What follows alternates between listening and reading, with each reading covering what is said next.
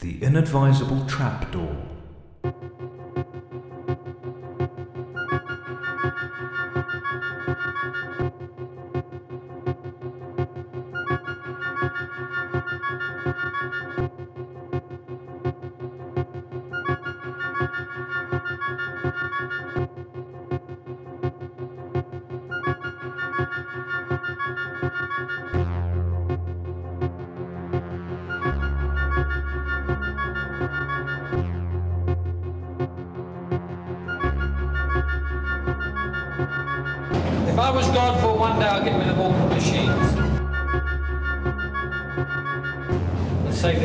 Destruction.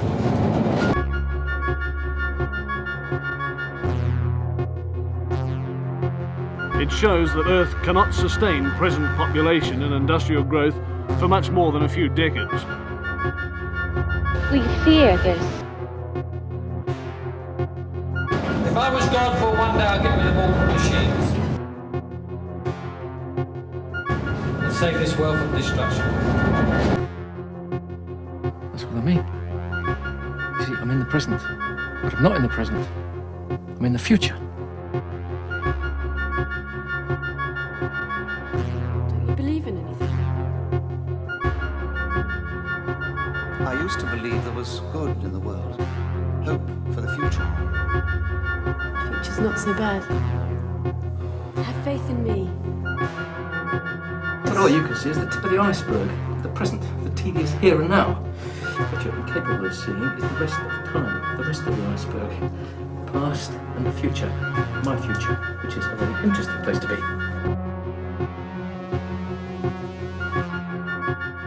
The end of the world is nigh, bride. The game is up.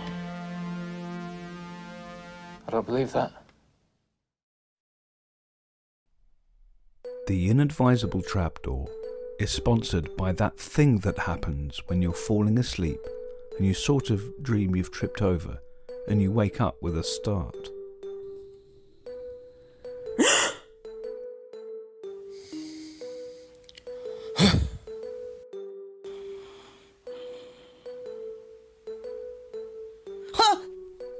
Do you get to sleep quite easily? Sleep right through? Is that getting boring? Then why not try that thing that happens when you're falling asleep and you sort of dream you've tripped over and you wake up with a start? Ah, mm, mm. That thing that happens when you're falling asleep and you sort of dream you've tripped over and you wake up with a start. Making falling asleep more interesting since the evolution of the prefrontal cortex. Now available for dogs.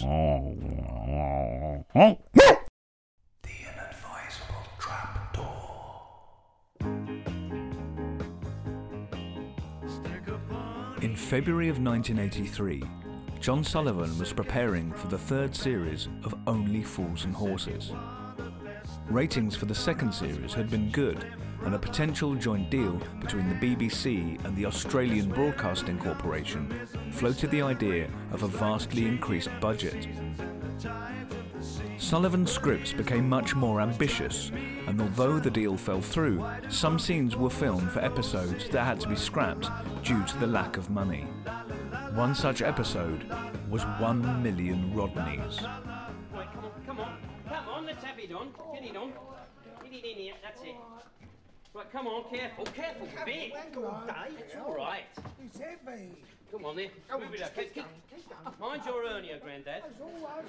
Del gets hold of 300 Taiwanese prototype teleport machines and tries to persuade Rodney to travel through one. Is this nicked, Del? I'm not doing it if it's nicked. No, Rodney, it is not nicked. Believe me. No, no, no, it's bankrupt stock. I bought two gross as a job lot. Right? Come on. Trust me. But Rodney's not convinced, so Del takes him to their mother's graveside, where Rodney outlines his objections. What are you going on about?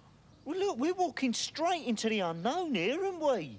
I mean, you don't know what strange dark powers we might evoke. Oh, give over, you tart. Back in the flat, Rodney comes round to the idea. Yeah, all right, I'll give it a whirl. Good boy. You know it makes sense, don't you? Oi, but we do a proper job, right? No bodging. Of course not. What do you take me for, eh? Inside the machine, Rodney has second thoughts. I could die, you know. Del throws the switch, and the machine leaps into action.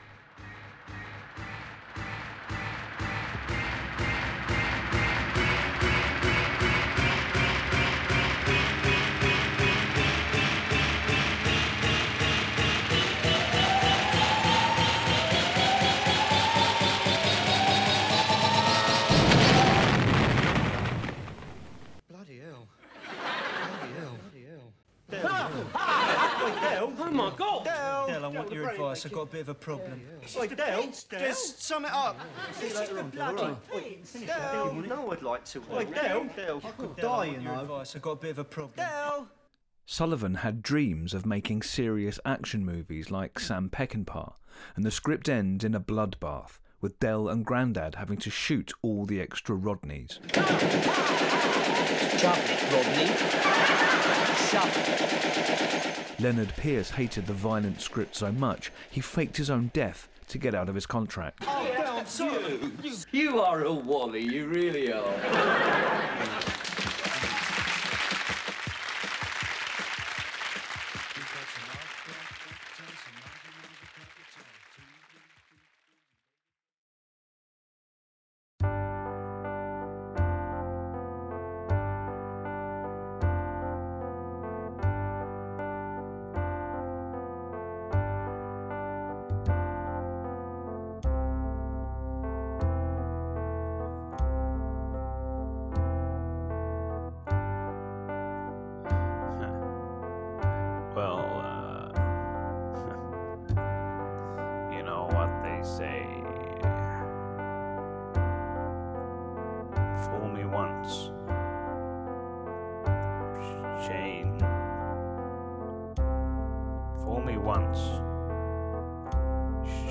McGowan. Fool me twice, Sh- Shane Richie.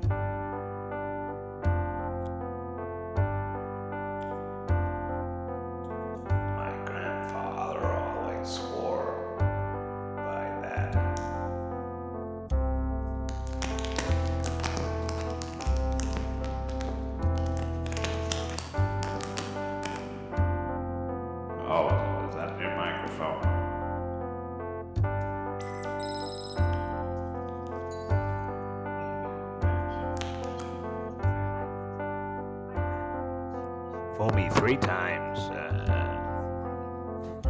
from Neighbors.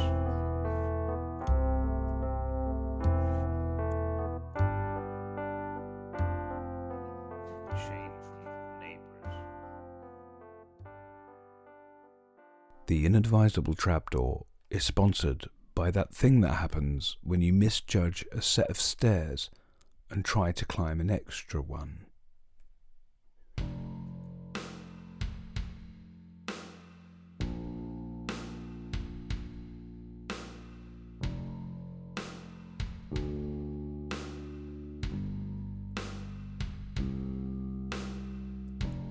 I used to climb him from base to summit. Climb him with ropes and crampons. Climb him alone and unsupported. I used to climb him. Tried to knock me down. He tried so desperately. But I ascended, avoiding the madly swinging trumpet. And at the summit, I would declare I'm the king of Roy Castle, and you're the dirty rascal. No! He'd shout back. I am not a dirty rascal! I'm a record breaker! Dedication. I'd repeat my mantra. Dedication. Dedication. And Cheryl Baker collapsed in abject fear, desperately scrabbling at her skirt, hoping in vain to rip it off, to reveal a shorter one, her reflex defense mechanism. Dedication! Dedication! Dedication!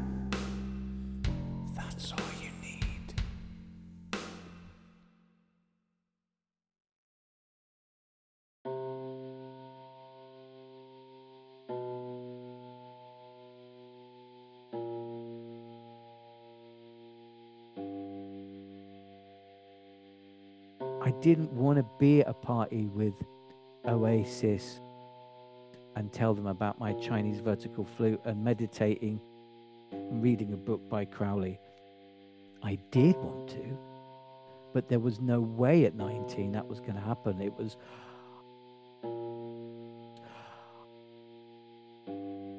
I need to get a kagul.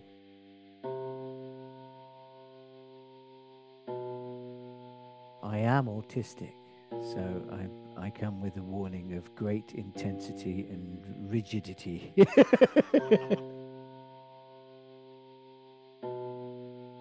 My older brother, who was he was ten years older than me, his girlfriend at the time um, was a witch and heavily immersed in pagan studies. She would often read to me from vinyl, uh, you know, gatefold sleeves of all kinds of bands, and then pointing out the mysticism.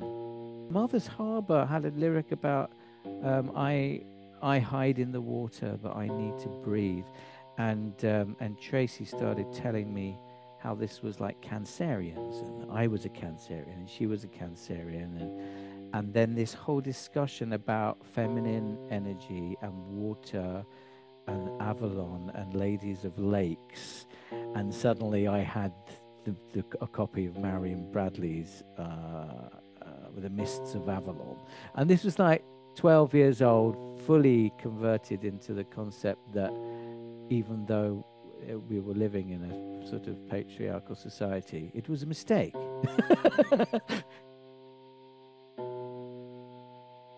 Eventually, I saw a sign for Obod, you know, the Order of Bards, Ovates, and Druids, and it had a join, join the order thing at, on the pinboard in Mysteries.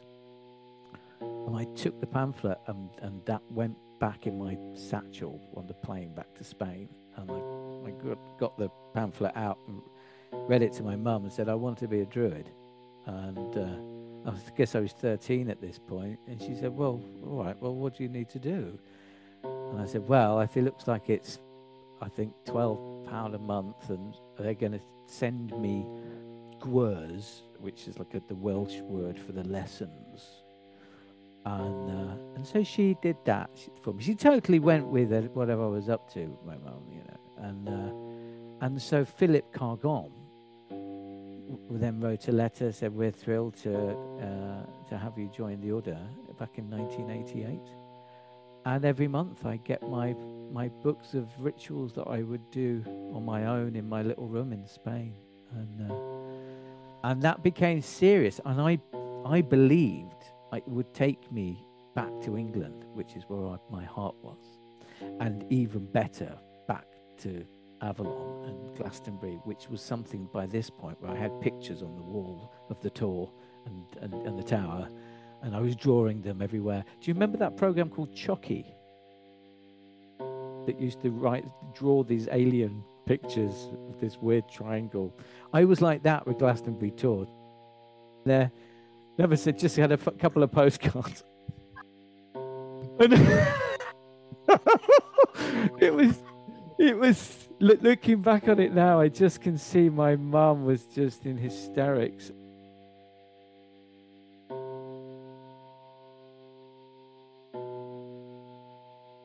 When it comes to magic and what we understand of what it is, I think there is something communicating with you.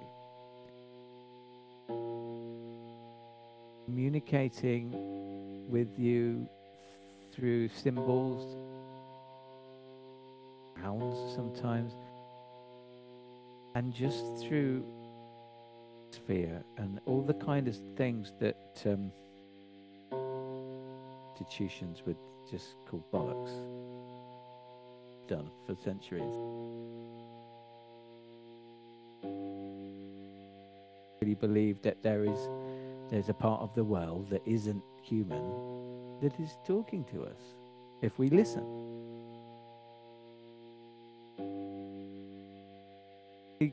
Through the whole Britpop rock and roll extravagance and eaten up and out the other end to deep, deep drug addiction. Friend's mother, my girlfriend at the time, of an esoteric and thought, well, if we could get him to go somewhere to reconnect with his sort of spiritual beliefs about music and energy, then maybe he will get better. And so they introduced me to this monastery in Thailand, monastery where they make music from following patterns in nature out of stones and rocks in the mountains. So this was a really clever ploy to get someone who was living in Soho and a lot of serious drugs day and night, functioning, but you know, on another plane altogether, uh, to sort of go, oh, oh, right, that sounds good. And of course, the monks ran a detox center as well, rehabilitation unit, which had a 66% success rate, which it still does. So I was flown to Thailand to have this free treatment uh, and did the treatment in the monastery uh, for three weeks and three days. And during that time, I kind of became so close to the monks and I've discovered through divination uh, a clairvoyant abbot of the monastery uh, who my father was. I'd never known who my father was, and I had to go 7,000 miles around the world to meet some monks living in small kutis up a mountain to find out. And it was all true and it was all real. My, my mother couldn't remember my father's surname. Uh, she was a radical lesbian that just wanted to have a child, you know, in the 70s. So, so there was never any, any you know, uh, way of finding out who he was. But we found him with, um, you know, the help of 100 monks and 20 nuns who were all, I didn't know at the time, known as the renegade monastery, who didn't follow uh, the, the Buddhist ways of the rest of the country. They had some other spooky stuff, which was um, made very clear to me when I saw the abbot of the monastery, who's never been outside of Thailand, draw a picture of Stonehenge on someone's back. uh, and it was kind of like, oh, hang on a minute. So when I was 14, I was joining the Druids. Now I'm with actual Druids in the jungle in Thailand. Themselves tree monks, uh, although in other Buddhist circles they call them jungle monks, which is quite funny. The magical practices of those monks in Tham Krabok, which is what it's called, is kata, is words that you must never speak, but that you are given on a piece of paper by someone else, and you eat the paper and these words accumulate energy and you set intentions with them and so i've been carrying around some words in my head for like 20 years now. And um, and they said when you start doing this some some strange things may happen so you know don't worry. It means that you're just connecting to that other portal. Really did and i had some far out dreams when I came back to england from living in the monastery for whatever three months, and uh, um, I I had dream a dream of a, a young girl crying for help. Just so real. It wasn't like a dream. It was real. And I woke up the next morning. My mother was there, and I told her about it. And I said, "I'm just really frightened. Something's happened." Anyway, I down Old Compton Street to get a newspaper for my mum that morning. The girl that was in the dream was on the front page of the paper, and she'd been uh, in Kensal Green or somewhere in West London uh, because her father was a crack dealer, and there was a whole kind of drugs madness gang sort of situation. And it was the, without a doubt it was her, and I was I was immediately in that space of, I, yeah, I could have done something. I, got, I had to call the monastery and speak to some of the head monks and said, what, what's going on? I, I can't live like this for the rest of my life. And they said they won't be like that all the time, but you just come back and these things will be very powerfully active uh, in, in, in within you. So that would, took me weeks to kind of get over that and of course a lesson in the fact that I'd been before that abusing stimulants. So there's a personal kind of whoa. There's the other bit that I didn't see when I was having a wild night. You know, yeah, it was it was like an instant kind of you got clean. Now let's keep up with it because this is what's going on and what has always been going on while you were not looking after yourself.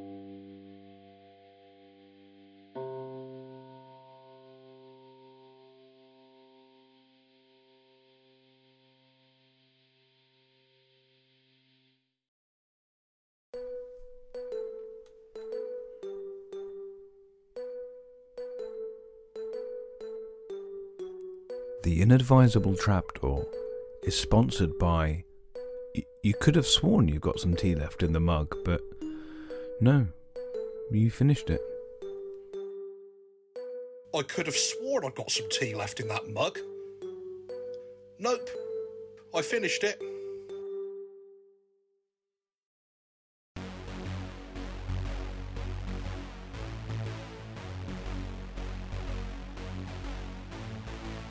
Tune I always think of when anyone mentions Doctor Who is the high pitched one. The high pitched one. Oh, yes. Well, that was done on this machine here. The high pitched one.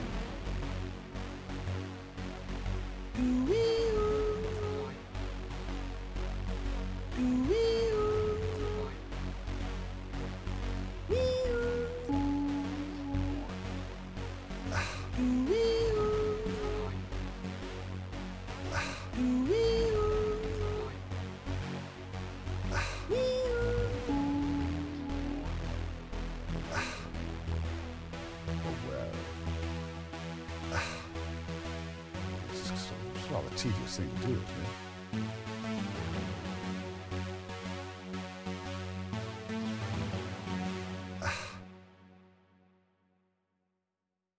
The Inadvisable Trapdoor.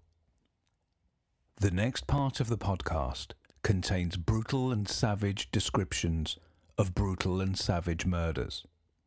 If you do not want to hear brutal and savage descriptions of brutal and savage murders, skip to the end.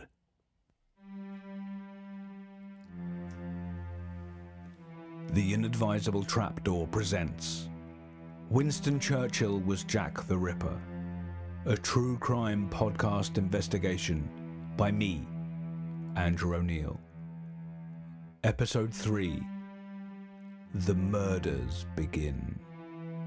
And uh, some other stuff happens too.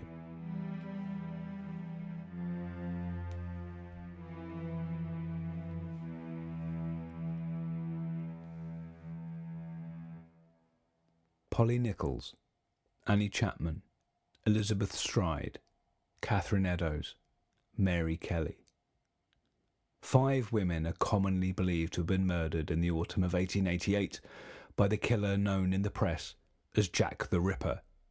The first canonical Ripper murder, that of Mary Ann or Polly Nichols, took place on the 31st of August 1888. But many more women were attacked and murdered in and around Whitechapel before and after these five. On the 25th of February, Annie Millwood was admitted to the Whitechapel Workhouse Infirmary with multiple stab wounds to her lower torso. On March the 28th, Ada Wilson was stabbed in the throat by a man who'd knocked at her door and demanded money. Both women survived their attacks. Violence against women was so commonplace in Whitechapel, it was seldom worthy of press attention. In the early hours of the 3rd of April, a woman called Emma Smith was brutally attacked by three men on the corner of Osborne Street and Brick Lane. They beat and robbed her and forced a blunt object inside her, rupturing her peritoneum. The level of violence suggests it was a gang attack. She was almost certainly being extorted. Now, Emma Smith was absolutely hard as nails. After being attacked in this brutal way, instead of going straight to hospital, she walked home, using her woolen scarf to stem the bleeding.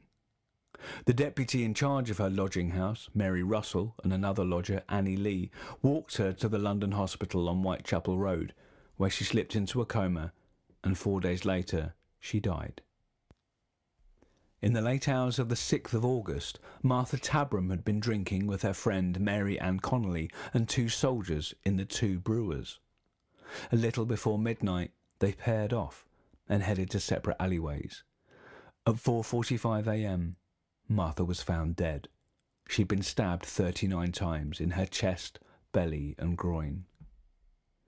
No one was arrested for either of these horrific killings. There is nothing to connect them beyond geography and the gender and circumstances of the victims. It wasn't until the end of August that a 13 year old aristocrat and future politician would take up residence in Whitechapel, and a third murder would draw the world's attention to its dangerous streets.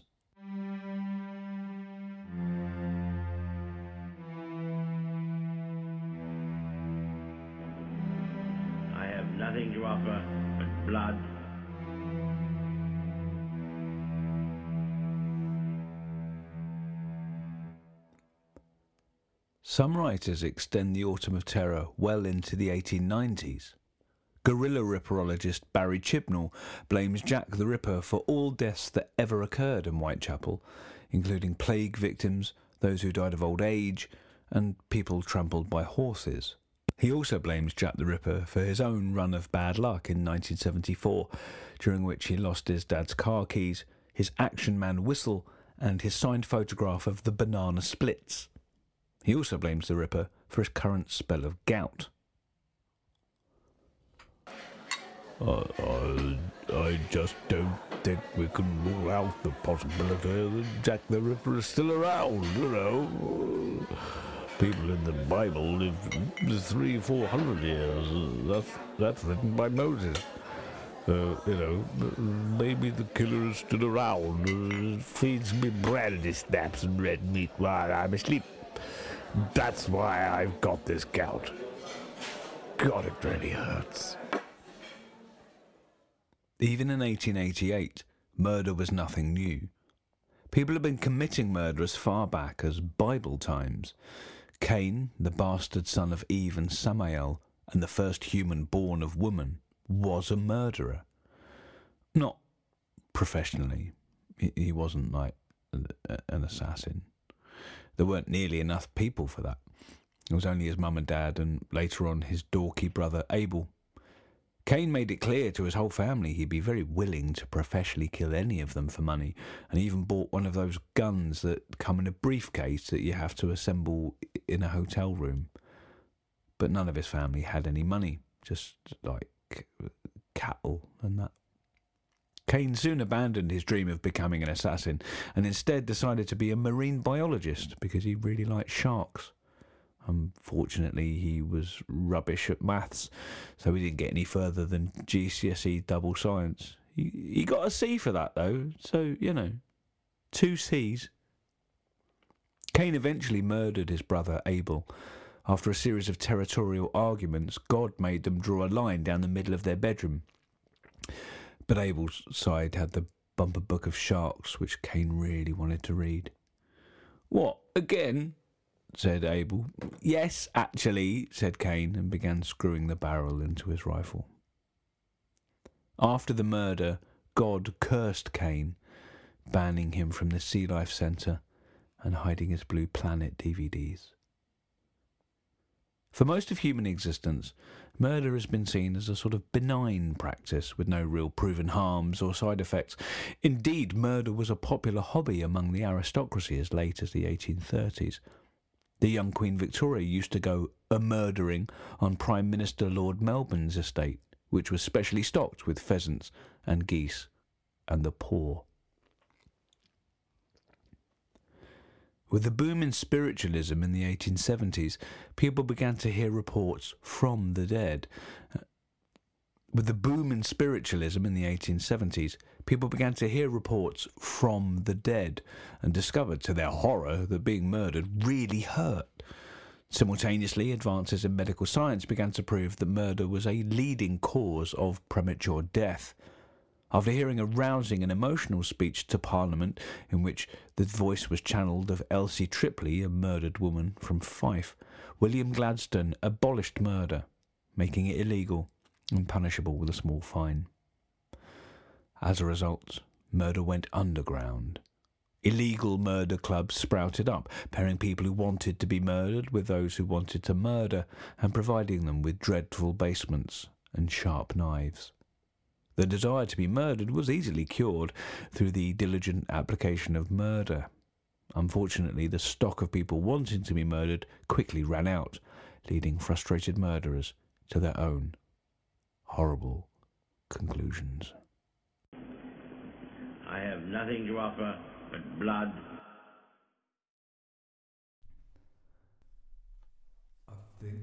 The Inadvisable Trapdoor is written and produced by me, Andrew O'Neill.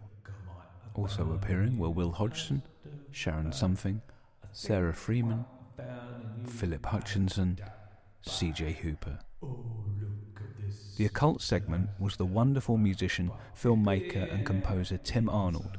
His new album, Super Connected, is out now, and he's always doing loads of gigs and interesting stuff. Find him at timarnold.co.uk. You can Google him to find his social media.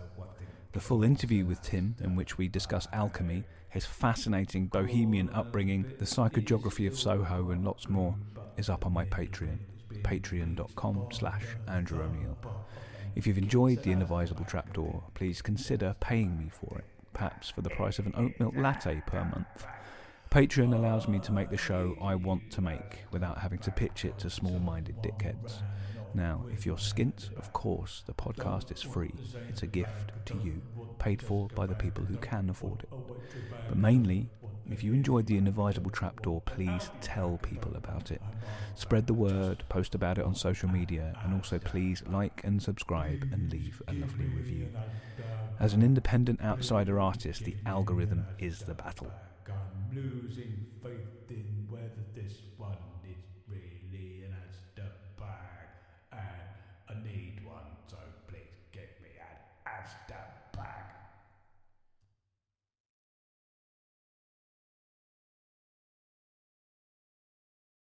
Screenshot the podcast artwork and tell your like minded friends. Thank you for listening. The inadvisable trapdoor is closing. Mind your fingers.